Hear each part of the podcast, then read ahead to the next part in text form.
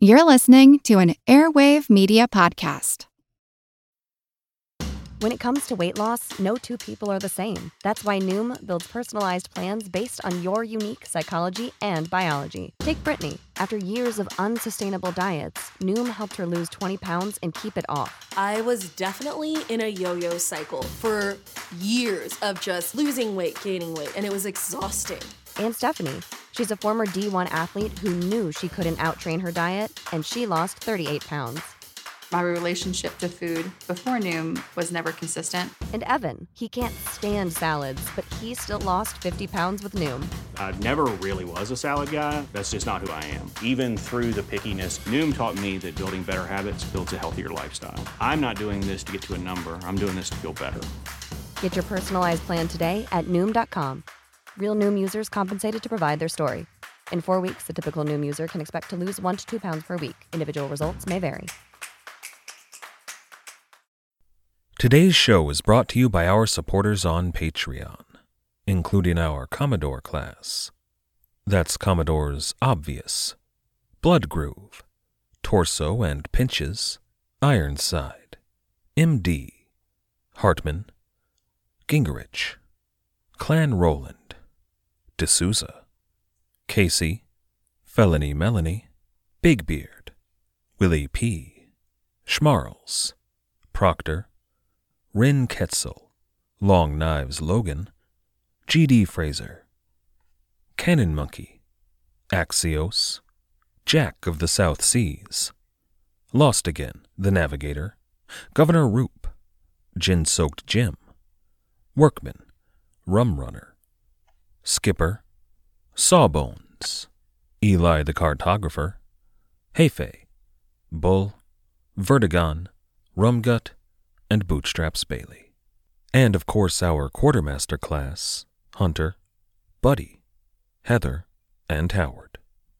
And I'd like to welcome our newest patrons. Welcome to the crew, Ben, Brandon, Dimitri, Gwen, Jared, Lukey, Maroon Gang, and Matthew.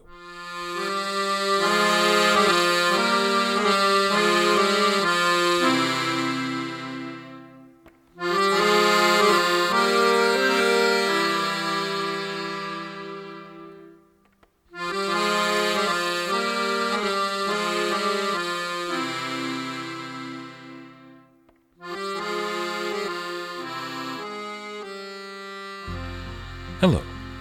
Welcome to the Pirate History Podcast. My name is Matt. Thank you for listening.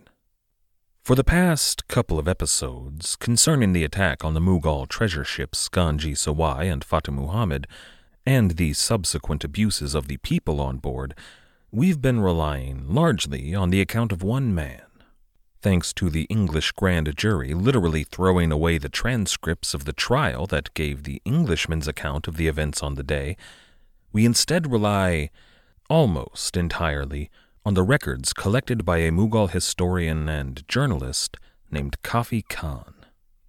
I'm grateful that his account of the events exists, but what I wouldn't give to have some corroborating sources here. Kafi Khan is not at all an unbiased source.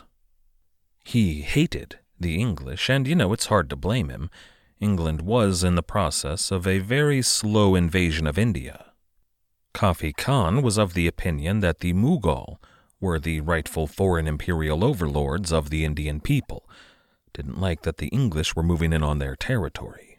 His father had been an imperial historian that worked for the royal family, and Kafi Khan had aspirations to follow in his father's footsteps. But as yet he had not earned that distinction. He did work for the royal family as a messenger, which is nothing to scoff at, carrying the emperor's messages, but it wasn't what Khan wanted for himself. In his spare time, he was writing a comprehensive history of the Mughal Empire, which he did finish, and it's an excellent early source on their history. But it was not yet completed in September of 1695. At the time, he was on a mission for Aurangzeb, carrying letters and missives from the capital at Delhi to Surat. Then he'd travel on to Bombay, where he'd have to deal with the English, but then he'd go back to Delhi.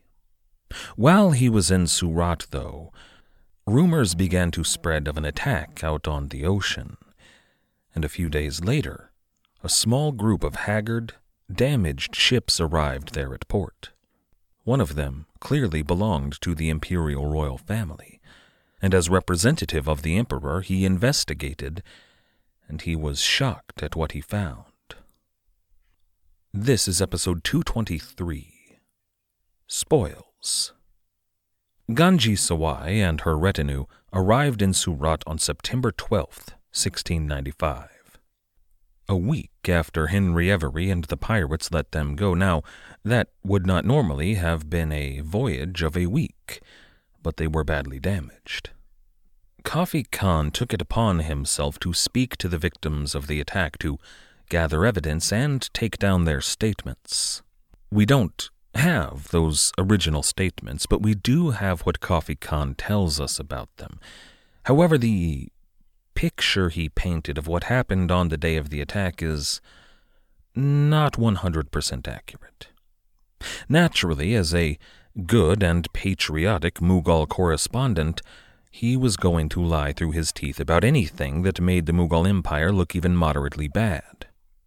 First, and the easiest to quantify for us, were the numbers of troops and the losses in battle.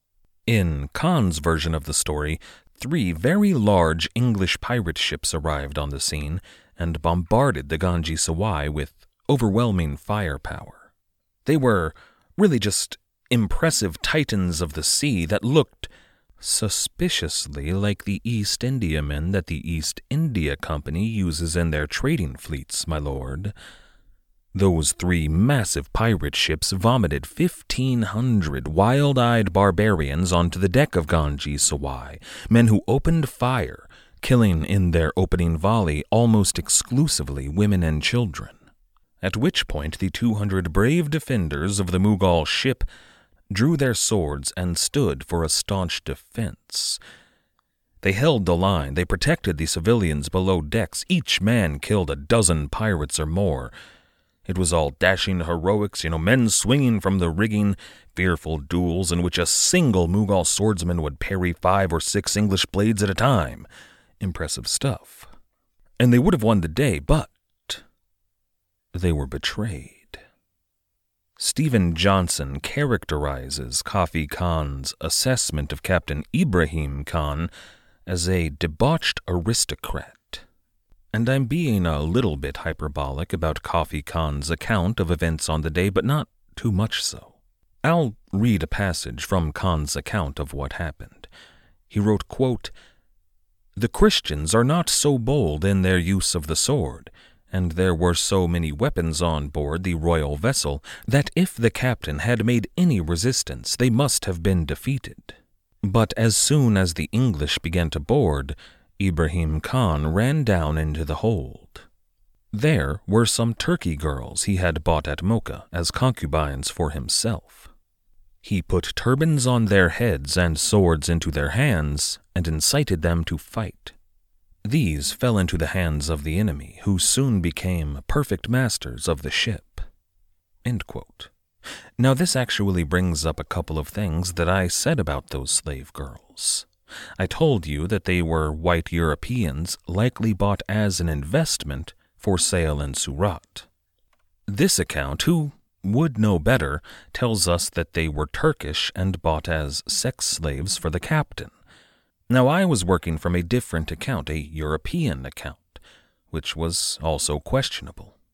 That account was probably trying to paint the captain in as bad a light as possible for a European audience, manipulating the words of Kafi Khan to their own ends, but everyone, including this Mughal historian, is lying. They can't help themselves. It's all propaganda from all sides. When the stakes were as high as they were, when war seemed imminent, telling the truth was not an option. What's that Churchill quote? "In time of war, the truth requires a bodyguard of lies."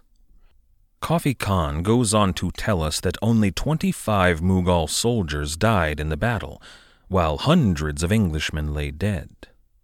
This directly contradicts the account of another sailor, who we will talk about later, that says only one pirate died while dozens and dozens of Mughal soldiers lay dead. The numbers we discussed previously, a couple of hundred dead from all sides, comes from a consensus taken at the trial. But in Kafi Khan's version, despite the overwhelming prowess of the Mughal soldiers, the numbers of pirates were just too many. Combined with the cowardice of this debauched aristocrat, the ship did surrender. Now, very little of that assessment is really that accurate, given what we learn later, but what he talks about next is usually accepted as pretty hard fact. The bacchanal of murder and torture and rape that was to follow. Now, I'm not here to tell you that that didn't happen, but it is a bit suspicious that the only real record we have of that horrific event comes from a man who hated England with real passion, a man who was, and this is an important factor, actively arguing for a war with the English. With every opportunity he had, he would tell officials, "Sire, we need to go to war to push the heathens out of India once and for all." And this is the source that tells us that these Englishmen were guilty of mass rape. Now, I don't doubt in any way that there were abuses, many of them, heaped upon the people of the Mughal ships that were captured that day. All of them terrible, all of them criminal, but were they what Kafi Khan tells us they were? We might never really know. We do know that when the pirates who were allegedly part of that atrocity were tried for their crimes back in England, the jury found them not guilty, and then any transcripts that might corroborate or contradict the story of Kafi Khan were destroyed by the government of England. Not only that, they were banned from public discourse. No one was to even discuss them in any kind of publication. They erased the words of the pirates, so the only account we have is that of a man who hated England. So on the one hand, you have the account of a man who very much wanted to paint the English in the worst light possible. On the other hand, from the English you get sort of an odd series of accounts. Stephen Johnson brings up a great point on this in regard to the sources in English. He writes in Enemy of All Mankind, quote, "There is a strange reluctance in the literature of piracy to center the camera on these kind of offenses. Strange, because the literature is otherwise happy to feed you the gore and terror of the pirate's life in such intimate detail. If you want to read about Thomas II dying on board the Amity, holding his small intestines in his hand, there are 1,000 pages in the archive that will give you that experience, uncensored. Gang rape, on the other hand, gets condensed down to a euphemism. The men dishonored the women." End quote. Now, the account of Kafi Khan is certainly flawed and propagandistic, but it's what we have. It may be sensationalized, it may even stretch the truth almost to breaking, but it is not a fiction. The pirates did torture, murder, and rape there on the Ganj-i-Sawai, and of course steal, but what really matters isn't what the truth was, it matters what the truth was believed to be, because that is what people reacted to. While Kafi Khan was busy gathering all of that testimony, the pirates who had perpetrated it were getting away. The day after the attack on September the 6th, 1695, the fleet began to reassemble. At least, the Susanna, under Captain Thomas Wake, arrived on the scene. He was a bit disheartened to learn that he'd missed out on the action. Now, the Amity did not arrive on the scene. She'd been badly damaged in the fight the previous day and headed back to Madagascar. But once they had the treasure all loaded up, the fleet ventured on to the coast of India. Now, we have one pretty good account of what happened there. It comes from a man named William Phillips, one of the pirates on board the Fancy, who later on would give a full confession. His account of the mutiny on board the Charles II gives us a lot of detail, really fleshes out what happened there. He doesn't, though, talk much about what happened during the battle for the Ganj-i-Sawai. All he said there was, quote, "When we were on board, the Ganj-i-Sawai, they being run into the hold, we called them up and gave them good quarter. We asked the captain what money he had on board. He told us he had one basket of about 2,000 pounds that belonged to him. The rest belonged to Turkish merchants, which we found in the hold. There might be, in the whole, about 150,000 pounds. End quote. A couple of notes there. When he says they were Turkish merchants, that's just what the Englishmen called them. They were Muslim Mughal Indians. And then, his account of the battle is very clipped. He doesn't go into any real detail. But I wonder why. It's possible that the interrogators who took his confession censored what he said. Or maybe it's because Phillips was trying to hide crimes which he had been actively involved in. Or maybe Kafi Khan was stretching the truth in his own account. Again, we don't really know, but this is another example of the inconsistencies about that day. And then, 152,000 pounds was a good haul at the time, but it was not even close to the whole take. That's just what they captured from the gunsway in hard specie. Beyond that were gems and jewels and all manner of valuable trade goods. Goods that they would need to sell to turn into money, and the only place to do that was in India. So Phillips continues that they, quote, sailed all four together to Rajapur. And he says that like it's a name, Rajapur. But he means Rajapur. It reminds me of, well, if you think that the linguistic switch between Jolie Rouge and Jolly Roger is a bit of a stretch, well, I'd invite you to visit Rajapur, a town on the coast of India. Phillips goes on, quote, Rajapur, about 30 leagues from Bombay, where we have an English factory. There we watered and shared the money. We gave Captain Wake no share, not being there and having taken a vessel by the way, and shared about 100 pounds a man. End quote.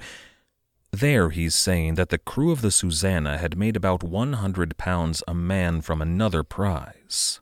But as that was the case, it was at this point that Susanna left the fleet and returned following the Amity to Madagascar. Phillips does not mention the trading of pirated goods they absolutely did there at Rajapur. There were certainly some unscrupulous merchants that bought a bunch of pirated goods and made a killing on it. He does go on to say that the pirates transferred a bunch of their silver into gold.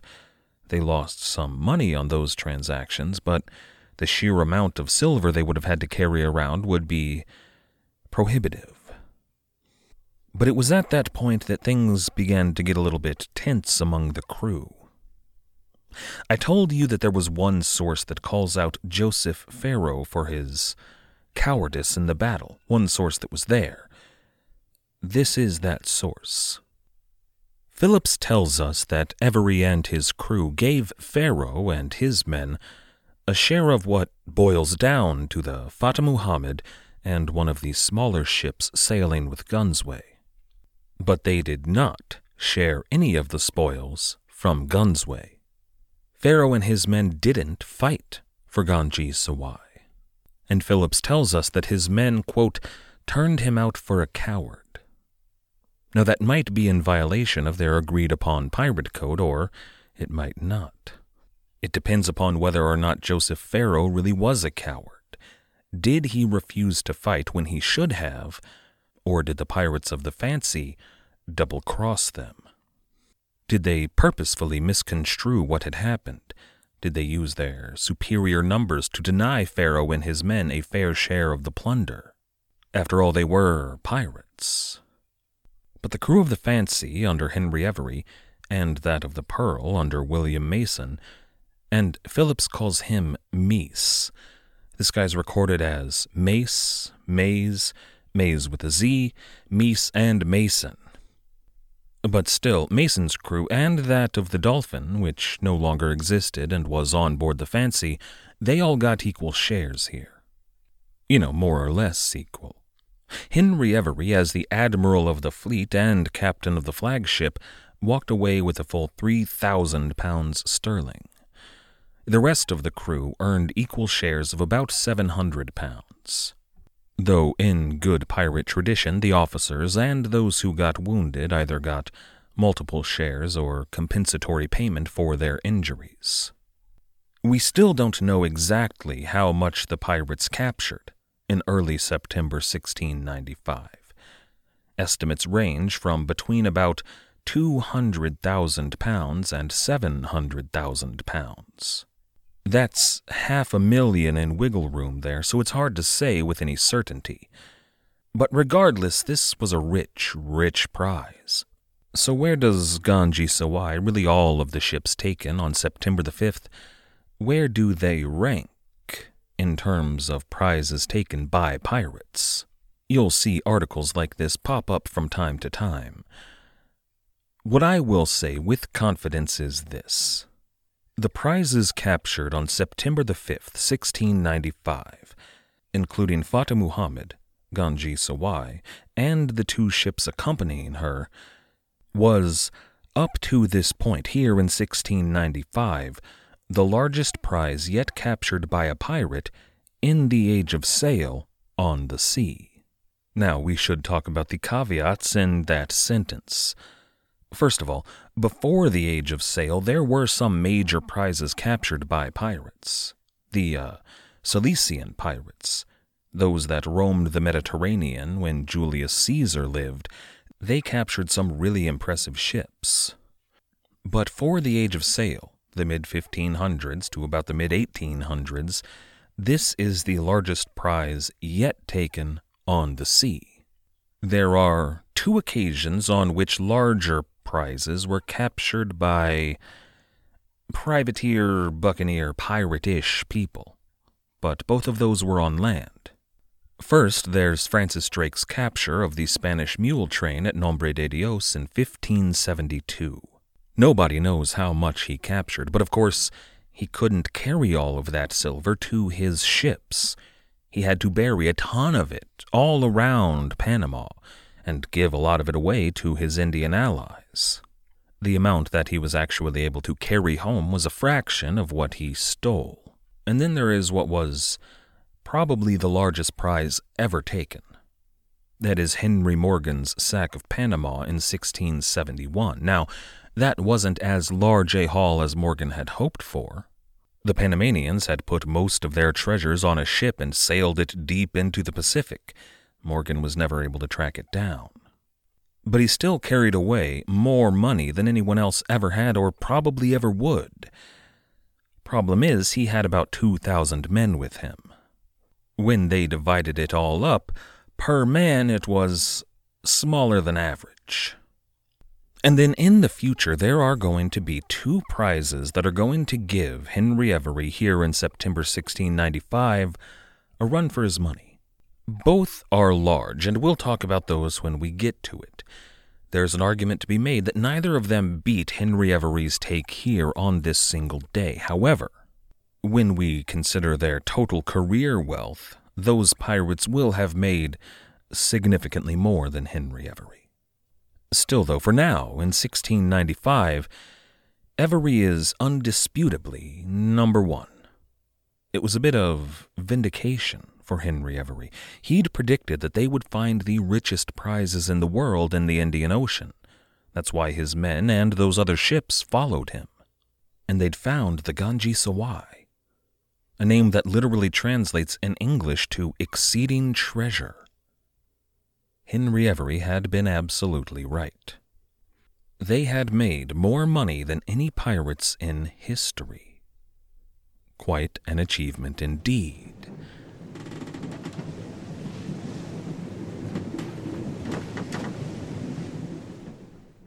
You know how to book flights and hotels. All you're missing is a tool to plan the travel experiences you'll have once you arrive. That's why you need Viator. Book guided tours, excursions, and more in one place. There are over 300,000 travel experiences to choose from, so you can find something for everyone. And Viator offers free cancellation and 24/7 customer support for worry-free travel. Download the Viator app now and use code Viator10 for 10% off your first booking in the app. Find travel experiences for you. Do more with Viator.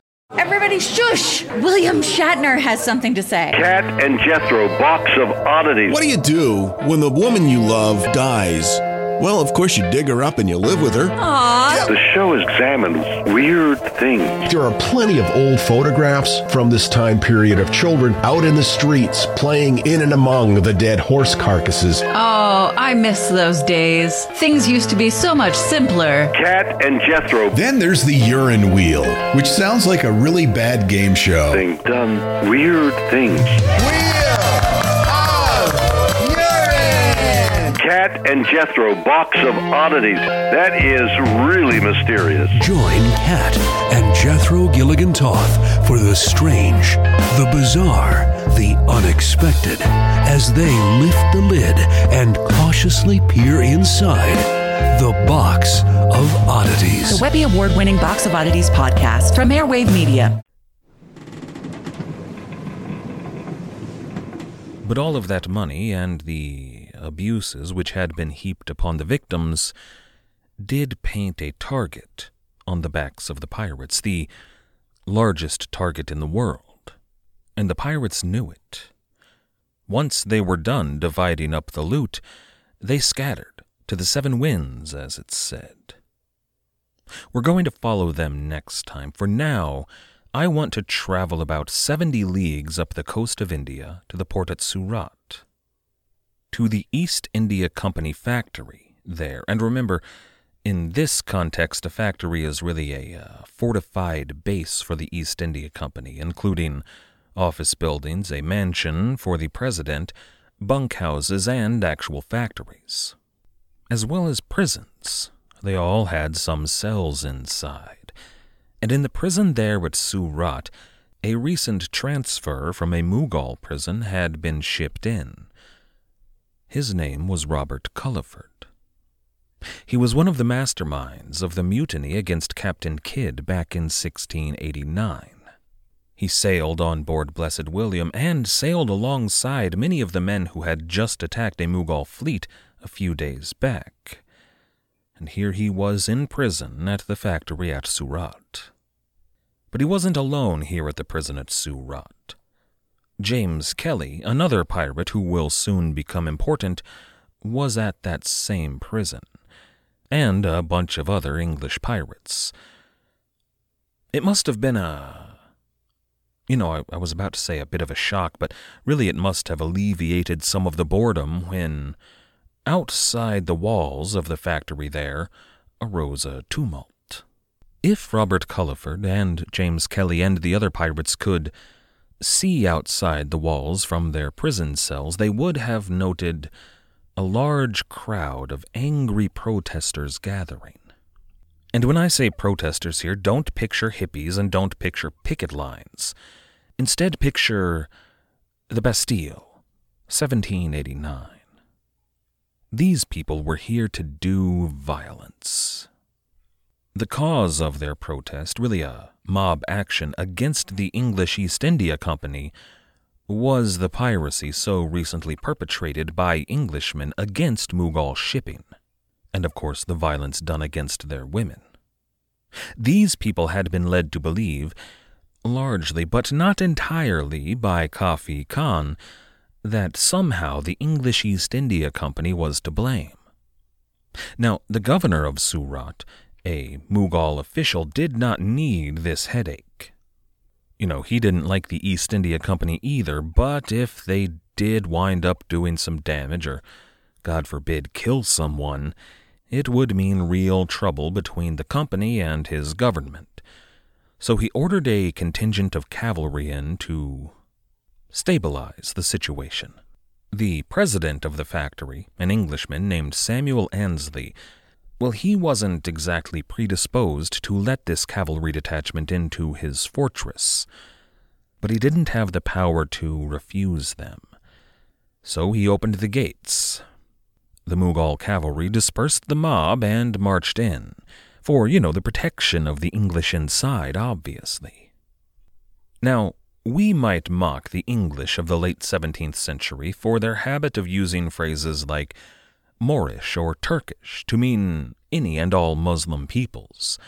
And rightly so, it's wrong, but the Mughal Indians were guilty of very similar things. For example, they confused, or maybe better to say combined, two words that were not really the same thing at all: English and pirate. They were one and the same to them. All Englishmen were pirates, and all pirates were Englishmen. Maybe some French or Dutch pirates were causing trouble, filthy Englishmen. In fact, there was a Dutch rover just a few years prior who had been causing them some trouble. Mughal authorities did finally capture him and bring him to trial, but the Mughal officials demanded that the English East India Company answer for his crimes. It was a whole thing. The Englishman would try to explain that, look, this guy's Dutch, we're English. And then the Mughals would turn around and be like, yeah, but your king is Dutch, so aren't you Dutch now? And they'd be like, well, yes, he is, but no, we aren't. It was a problem. But that means that when Annesley heard about this piracy in the Indian Ocean, allegedly perpetrated by Englishmen, he knew immediately to bring all of his agents into the factory. Everyone out in the field was recalled. Now, a few of them didn't make it. Some Englishmen were caught out and killed out there. It became clear almost immediately that this situation was very dire. The mob was eventually dispersed, but should the Grand Mughal decide to move against the English East India Company, well, these men would be killed, probably by the cavalry that they let into their fort. And as soon as the Mughal heard what had happened, he did indeed move against the company, but not in Surat, in Bombay to the south, their center of power. We're talking about an army moving against the company. Now, the president of that factory, kind of the head of the East India Company in India, a man named Sir John Gayer, wrote a letter to the governor of his province and to Aurangzeb. And it's worth quoting here. Gayer writes, quote, "How often have we been falsely charged? Nay, how often hath it been proved so, and yet upon every fresh alarm of a pirate on the coast, all is still laid upon the English. Hath it not been sufficiently proved that that rogue that did so much mischief for 2 years, that Dutchman, all which was falsely charged on the English, was done by people of another nation and not the English?" But of course he had to know that these pirates were Englishman. He probably knew Henry Every's name. So he goes on, "And we further say, suppose it should be proved there is English pirates in the seas as well as other nations. Is the English East India Company to be charged with their crimes? How unreasonable a thing would that be? Has not the great king of Hindustan," he means Aurangzeb, "many pirates on his own coast of his own subjects that robs and plunders the vessels of his own, as well as the subjects of others, notwithstanding all the care he takes to prevent it?" He goes on, "Can it be imagined, if we were guilty of such horrible crimes as is laid to our charge by vile and unreasonable men, as to rob the king's ships and bring their money so robbed to Bombay, that we should at the same time send a ship of so considerable cargo to be landed at the king's port," he means Surat, "and supply his subjects with so large a quantity of guns?" End quote. There at the end he's making mention of a mission he did, a goodwill mission after news of Henry Every's piracy had arrived, to arm the people of Surat against further piracies. His letter, it's mostly right, it makes good points all around, but it did no good at all. See, the Mughal officials there in India had a very strong piece of evidence against them.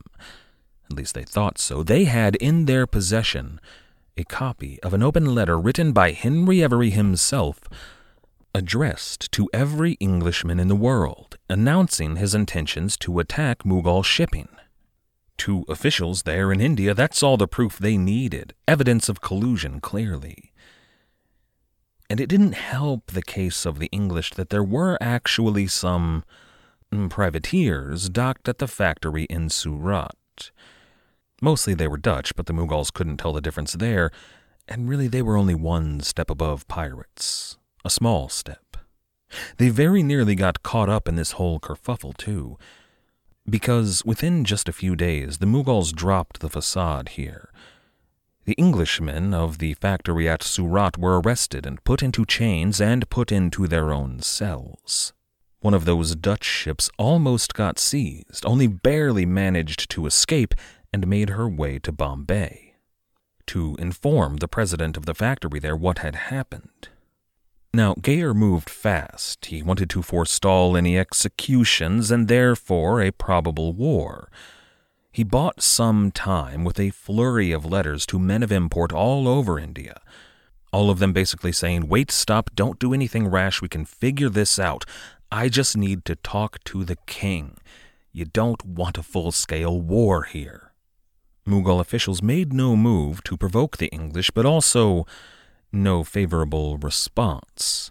They did not release those Englishmen in prison at Surat, and Gayer in fact had to smuggle one of his men out on one of those Dutch ships with orders to go to England and tell King William what was happening there.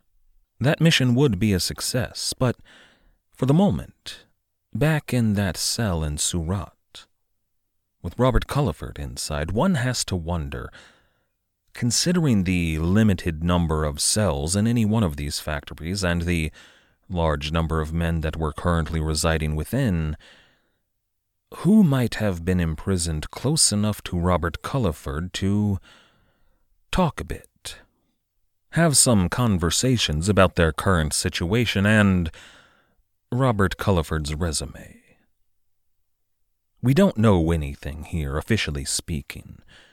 Officially speaking, Robert Culliford would escape that prison in just a couple of months, along with James Kelly and virtually all the other pirates who were there.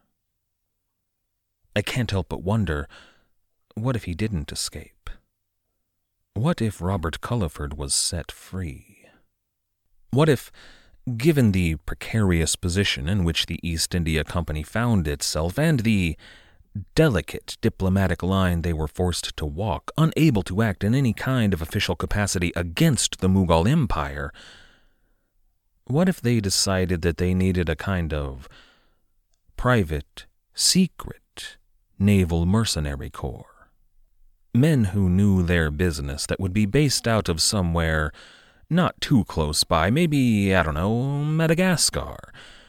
Men who would be able to prosecute a kind of shadow war against the Mughal Navy, led by a man who Captain William Kidd, who was beginning to outfit his ship for his journey to this region, a man that William Kidd personally hated. And that's where we're going to leave it today. Next time we're going to visit St. Mary's Island off the coast of Madagascar, and discuss the revolving door of pirates that were going to make their way to that island in the months to come. I'd like to thank everybody for listening. I'd like to thank everybody who has helped to support the show, all of our patrons on Patreon, everybody who has left us ratings or reviews, and everybody who has recommended this show. You all make it possible. Thank you. Our theme music was, as always, The Old Captain by the fantastic band Brillig. If you haven't checked them out yet, you absolutely should do so. You can find them at brillig.com.au. After you're done over there, why not check out our website at piratehistorypodcast.com. As always, and most importantly, thank you for listening.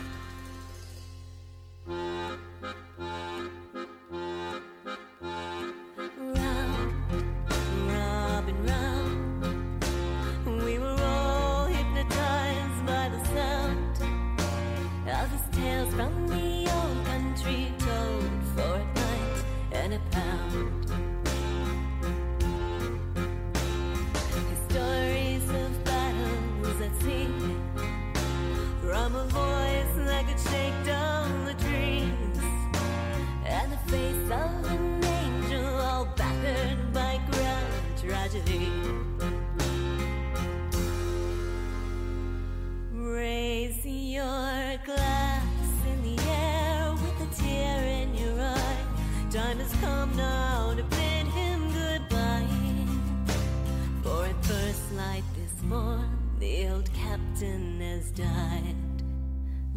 can live on in legend tonight.